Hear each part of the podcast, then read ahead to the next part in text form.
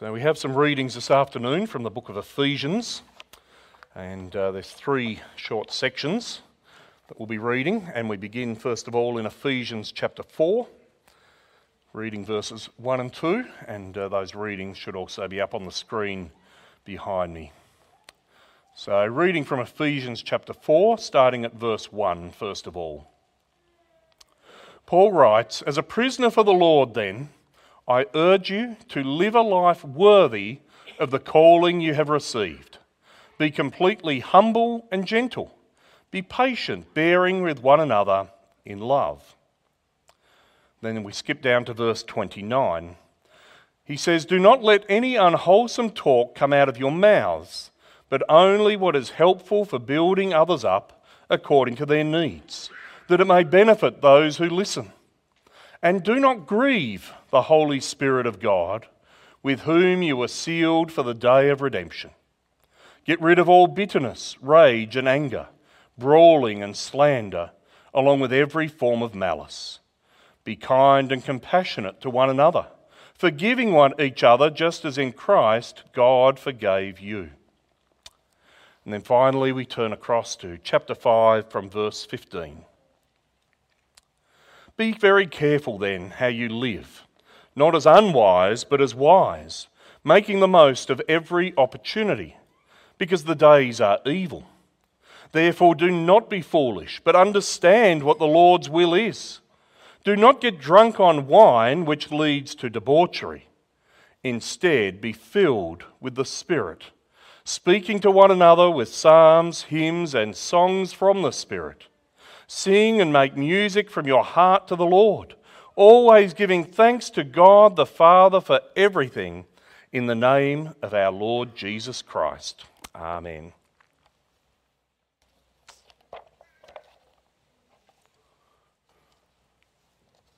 Friends, uh, this afternoon we're going to uh, continue delving into the Bible's teaching about the Holy Spirit. And one thing that we need to be so very, very clear about is that every single person who has put their faith in Jesus for salvation truly has the Spirit dwelling within them. Already in the Old Testament, the Lord promised in Ezekiel chapter 36 I will give you a new heart and put a new spirit in you. I will remove from you your heart of stone and give you a heart of flesh, and I will put my spirit in you. And in Joel chapter 2, and afterward I will pour out my spirit on all people, even on my servants, both men and women. I will pour out my spirit in those days. In the Gospels, we see those promises coming nearer. John chapter 3, Jesus tells Nicodemus, No one can enter the kingdom of God unless they are born of water and the Spirit. And then in chapter 14, he says, I will ask the Father, and he will give you another advocate to help you and be with you forever, the Spirit of truth. You know him, for he lives with you and will be in you. Then on the, the day of Pentecost, it says of the apostles in Acts chapter 2, they saw what, what seemed to be tongues of fire that separated and came to rest on each of them. All of them were filled with the Holy Spirit. And soon after that, Peter declares, Repent and be baptized, every one of you, for the forgiveness of your sins, and you will receive the gift of the Holy Spirit. And all of this is reinforced in the epistles. Romans chapter 5. Paul says to all believers, God's love has been poured out into our hearts through the Holy Spirit who has been given to us. And 1 Corinthians chapter 6. Do you not know that your bodies are temples of the Holy Spirit who is in you, whom you have received from God? So, my friends, what this means is that if you trust not in yourself, but in Christ alone for your forgiveness and your righteousness, then you can be 100% certain that God's own powerful Spirit is truly alive and truly active within you. He's the one who has turned your life around. He's the one who works in us every single day. We can be certain that the Holy Spirit is resident within us. But one reason why we need to be so clear about this is because there are some in the wider church who cast doubt on this vital truth. And I'm talking now about those who claim that to be a real, proper Christian, you need to have a very specific second experience, sometime after your conversion. They say you need to undergo a second blessing. They call it the baptism of the Holy Spirit. And this baptism, they say, must be proven by speaking in tongues. For without it, you're carnal, unspiritual, and second rate. And some would even say you're not a Christian at all. So, friends, what are we to make of this? Well, the Bible certainly speaks about the baptism of the Holy Spirit. Almost every mention of it is in the Gospels and in Acts. And these passage, all, passages all contrast the ministry of John the Baptist, who baptized with water, with the ministry of Jesus, who would baptize with the Spirit, making the meaning of water baptism a reality in the believer's heart. And so, for example, in Acts chapter 1, Jesus tells his disciples, For John baptized with water but in a few days, you will be baptized with the Holy Spirit. But there's also a further mention of this in 1 Corinthians chapter 12. Paul says, For we were all baptized by one Spirit so as to form one body, whether Jews or Gentiles, slaves or free, and we were all given the one Spirit to drink. Ironically, these very passages make it clear that the baptism of the Holy Spirit is experienced by every believer, not just by some. And they make it clear that it happens at the time of conversion, not at some later date. And they make it clear that it is a free gift of God with no dependence on us speaking in tongues. In fact, my friends, whatever our view on tongue speaking, the Bible never says that it's for all believers. It says it's a spiritual gift given to some, and so it could never be a necessary requirement of salvation. So, friends, we must understand that every single Christian believer has fully and authentically received the Holy Spirit and indeed has been baptized by the Holy Spirit. That's the Bible's message. We shouldn't be seeking some kind of second blessing. But we need to realize that the indwelling of the Spirit is our very first blessing, and, my friends, our greatest blessing. For it is the Spirit who regenerates our hearts, giving us faith and new life. And it's at the very moment that He does so that He takes up residence within us. Every true believer can say with 100% confidence I have the Holy Spirit living in me. But that then raises an important question. For if we believe that all Christians truly have the Spirit, then why do we see disparity and inequality in the way that the Spirit works in different Christians' lives? I mean, why is it that some believers are so on fire for the Lord? so passionate and assured about their faith, so serious about fighting sin, and so eager to serve, so joyful in their worship, so contagious in their witness. And why do others seem to display far fewer of these qualities? Why are some more worldly? And in some cases, it's hard to even tell if they're Christians at all. But of course, as we think about others, we also should be thinking about ourselves. For we all know, don't we, that there are, there are times when we feel the Holy Spirit's power within us. We love spending time in God's Word, and prayer comes easily. Church is a pleasure, and working for the Lord is a delight. We feel ourselves being transformed daily as we fight our old natures and bear the Spirit's fruit. And we're just so keen to share God's grace with the lost. And we just feel on a spiritual high. But yet, we also know, don't we, that there are other times when we feel deep in the valley and our hearts are as cold as a stone. God feels distant and we find it hard to rejoice. We're filled with negativity and with doubts and with temptations, and we even wonder if the Spirit is there at all. So, how can this be? If every Christian truly has the Holy Spirit, then why can our experience of His power within us be so varied? Well, the Bible teaches that whilst every believer has been baptized with the Spirit, that it is yet possible for us to resist and to suppress His power within us. Now, for some of us, this may sound strange. It may even sound heretical. For surely God's Spirit is far stronger than we are. How could we possibly resist and suppress His efforts? How could weak humans stand up against His divine power?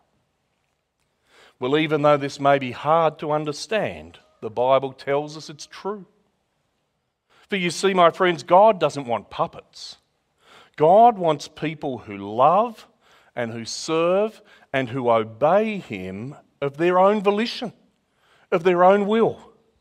And so He allows us the freedom to interact and to cooperate with the Spirit's work. As we think about this, you may remember those verses from last week in Galatians chapter 5. Paul said, You, my brothers and sisters, were called to be free, but do not use your freedom to indulge the flesh. Rather, serve one another humbly in love.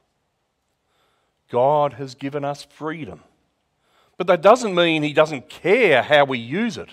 His desire is that we respond to His grace by not by living selfish, worldly lives, but by living lives of humble service that bring glory to Him. But then Paul linked this to the Holy Spirit, didn't he? He said, So I say, walk by the Spirit, and you will not gratify the desires of the flesh. For the flesh desires what is contrary to the spirit, and the spirit what is contrary to the flesh. They are in conflict with each other, so that you do not do whatever you want. But if you are led by the spirit, you're not under law. You see, friends, there's a battle, a battle raging but within between God's spirit and our own flesh, our own sinful human nature. But this battle is not beyond our own influence. Paul's words, I say, walk by the Spirit, imply we have a choice. Will we walk his way or not? And when he says, if you are led by the Spirit, he implies we can choose to be led by him or not. And then later he adds, since we live by the Spirit, let us keep in step with the Spirit. And here we see most clearly this matter that lies before us. All Christians are saved by the Holy Spirit and given new and eternal life. But now we're called to keep in step with His ongoing work within us. We're called not to resist and suppress, but to cooperate and participate. But this isn't the only place where these things are mentioned. Think of 1 Thessalonians chapter 5, where it says, Do not quench the Spirit. I like the translation in the old NIV. It says, Do not put out the Spirit's fire. Such a command would be meaningless if we didn't have the choice to do so.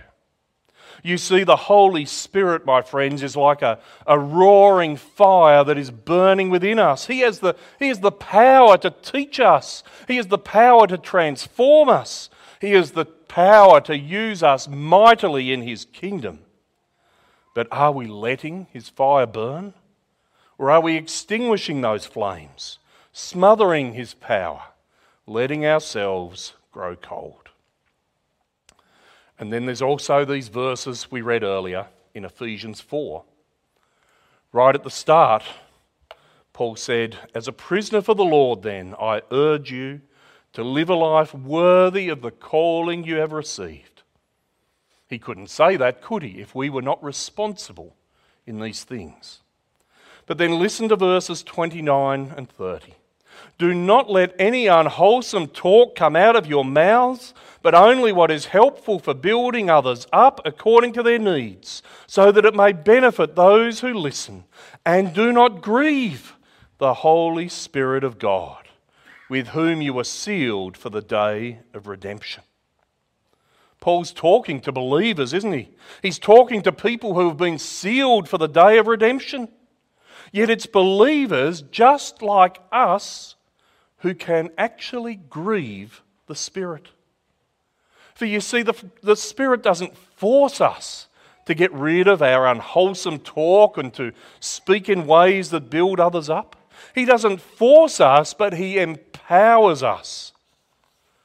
But when we ignore that power and when we're determined to go our own way, we cause Him sorrow, we cause Him hurt, we cause Him grief.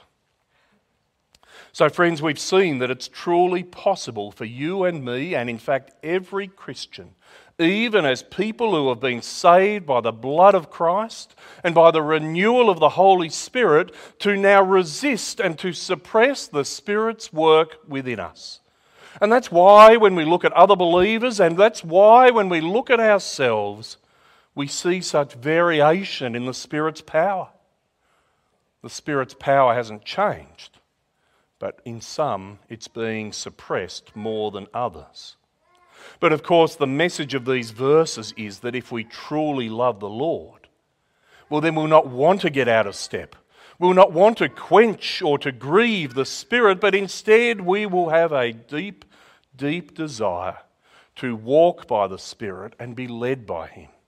We will be compelled not to oppose His power, but to embrace it in our lives. But how can we do that? Well, that brings us to the key passage that I want us to think about for the rest of this sermon. And we find it in the verses we read from Ephesians 5. Paul says, Be very careful then how you live, not as unwise, but as wise, making the most of every opportunity because the days are evil. Therefore, do not be foolish, but understand what the Lord's will is. Do not get drunk on wine, which leads to debauchery Instead, be filled with the Spirit. And I want to zoom in on those last words. Instead, be filled with the Spirit. Now, there's three things I should mention about the way this was written in the original Greek. First of all, we need to understand that this is an imperative, it's a command. You know, we're never commanded to be baptized by the Spirit, that is the work of God. But this is different we are commanded to be filled with the Spirit, something we need to do. But secondly, we need to understand that it's also a passive imperative. And so it's not so much that we're doing the filling, but rather that we are allowing it to be done to us. And third, we need to realize that it is also a present imperative. And that means that we're not talking here about a one off filling that happens and then it never has to happen again. But we're talking about an ongoing process that continues through all of our days. But what's that really mean, to be filled with the Spirit? Well, the hint, I think, is in that contrast made with getting drunk on wine. For what happens when a person gets drunk? Well, they're taken over, aren't they? The alcohol dominates them. They're dominated for a time, or if they become alcoholic, they're dominated all the time. Paul says, Don't get drunk on un- unholy spirits, which lead only to evil and misery, but be filled with the Holy Spirit, which leads to goodness and joy. He's saying, Let the Spirit not just dwell in you, but let Him fill you. Let Him dominate you. Let Him take you over. For my friends, it's only then that we can truly experience His power in our lives. You see, we can be a little bit like that old farmer who, who went to the hardware store to get a new chainsaw. He found the biggest one they had and he paid at the counter and he proudly took it home. And then he went out into the paddock to cut his firewood. But just as he was finishing at the end of the day, the owner of the hardware store was passing by. And so he stopped in to see how things had gone. How'd you like that new saw? The, the dealer asked. Huh, it's all right, I guess, the farmer replied, mopping his brow. But to tell you the truth, it doesn't really seem that much better than my old one. The store owner frowned. Really? That doesn't seem right. It's the latest model. Let me see that thing. So he picked up the saw, he pulled the starter cord, and it roared to life. And the farmer got an enormous shock. Whoa, he cried out. What's that crazy noise? We can be just like that, can't we? Like a farmer with a beautiful chainsaw, but just still doesn't know its power. For we, my friends, have the very Holy Spirit of God living within us. But yet we may never have known the reality of His power. And so, friends, we need to be filled with the Holy Spirit. We need to come under His influence in such a manner and to such a degree that He becomes the most dominant reality in our lives. We need to allow Him to be the controlling factor in all we think and say and do. Or, to put it in the words of my sermon title tonight, the Holy Spirit needs to not just be resident, but he needs to be president in our lives. But that makes you think, doesn't it? What really is the dominant reality and the controlling factor in my life? What gets me out of bed in the morning? What drives me to do the things I do? Make the decisions that I make? have the priorities that I have? What does my mind turn to in those quiet moments when my very deepest desires come to the fore? What gives me my purpose? What defines my identity? Is it my work or my family? Is it money or sex or possessions or good times? What are we obsessed with? Is it our health our fitness, our leisure, or our hobbies? What is of highest importance? What is the deepest passion of my heart? The Bible tells us that the answer to this question should be our Lord Jesus Christ. For if we truly understand his greatness, and we understand the depths of His love, if we truly understand what it is that He has saved us from and what He has saved us for, if we would truly understand His sacrifice and the glorious eternity that He is preparing, well, then surely He will be of utmost importance in our lives.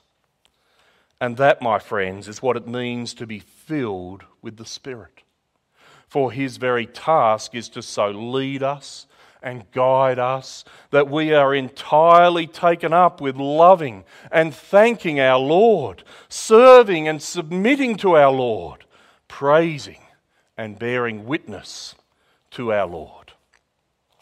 But are we in step with the Spirit? Are we allowing Him to set the agenda? Is He resident or is He president? in our lives. For if that's not our reality, then it's time to change. So, what should we do? Well, we can start by taking more time to think about the Lord and what He's truly done for us. We need to listen to His word. We need to put aside worldly distractions and focus more intently on the most important thing. Only then can the Spirit do His work. We also need to make an uncompromising decision to denounce the sin in our lives. Paul tells us the Holy Spirit is in conflict with the flesh. And so, if we're actually on the flesh's side, if we're indulging our sinful nature, then the Spirit will be pushed out of the picture. If we are living lives of willful compromise, then we will never experience the Spirit's power. We also need to fill our lives with the positive influence of the gospel. We do this in worship.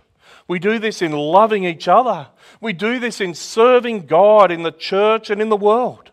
By encouraging ourselves and encouraging each other with the good news, we make room in our hearts for the Spirit to act.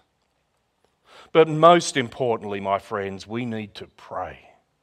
If we want to be filled with the Spirit, then we need to ask the Lord to do exactly that.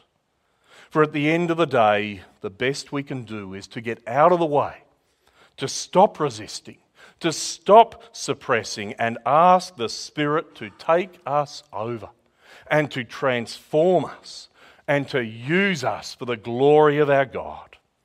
And you know, there is no prayer that we could pray more confidently. For in Luke chapter 11, Jesus said, If you then, though you are evil, know how to give good gifts to your children, how much more will your Father in heaven give the Holy Spirit to those who ask Him? My brothers and sisters, let us remember that every single Christian has received and been baptized by the Holy Spirit. He dwells in us, and His incredible power is available in our lives. But that does not mean that every Christian is filled with the Spirit, for we can get out of step. We can quench His power. We can grieve Him as we resist His work in our lives. And so we truly do need to ask the question is the Spirit resident or president in our lives? And if we realise today that we have been pushing him aside, not giving him his rightful place, then we need to listen to God's message. Friends, let's do all we can to let the Spirit transform us Let's declutter our lives of fleshly passions and earthly distractions. Let's seek to grow an ever deeper desire to hand over control to the Lord. And let us pray fervently that the Spirit would show his power in us. Let's pray.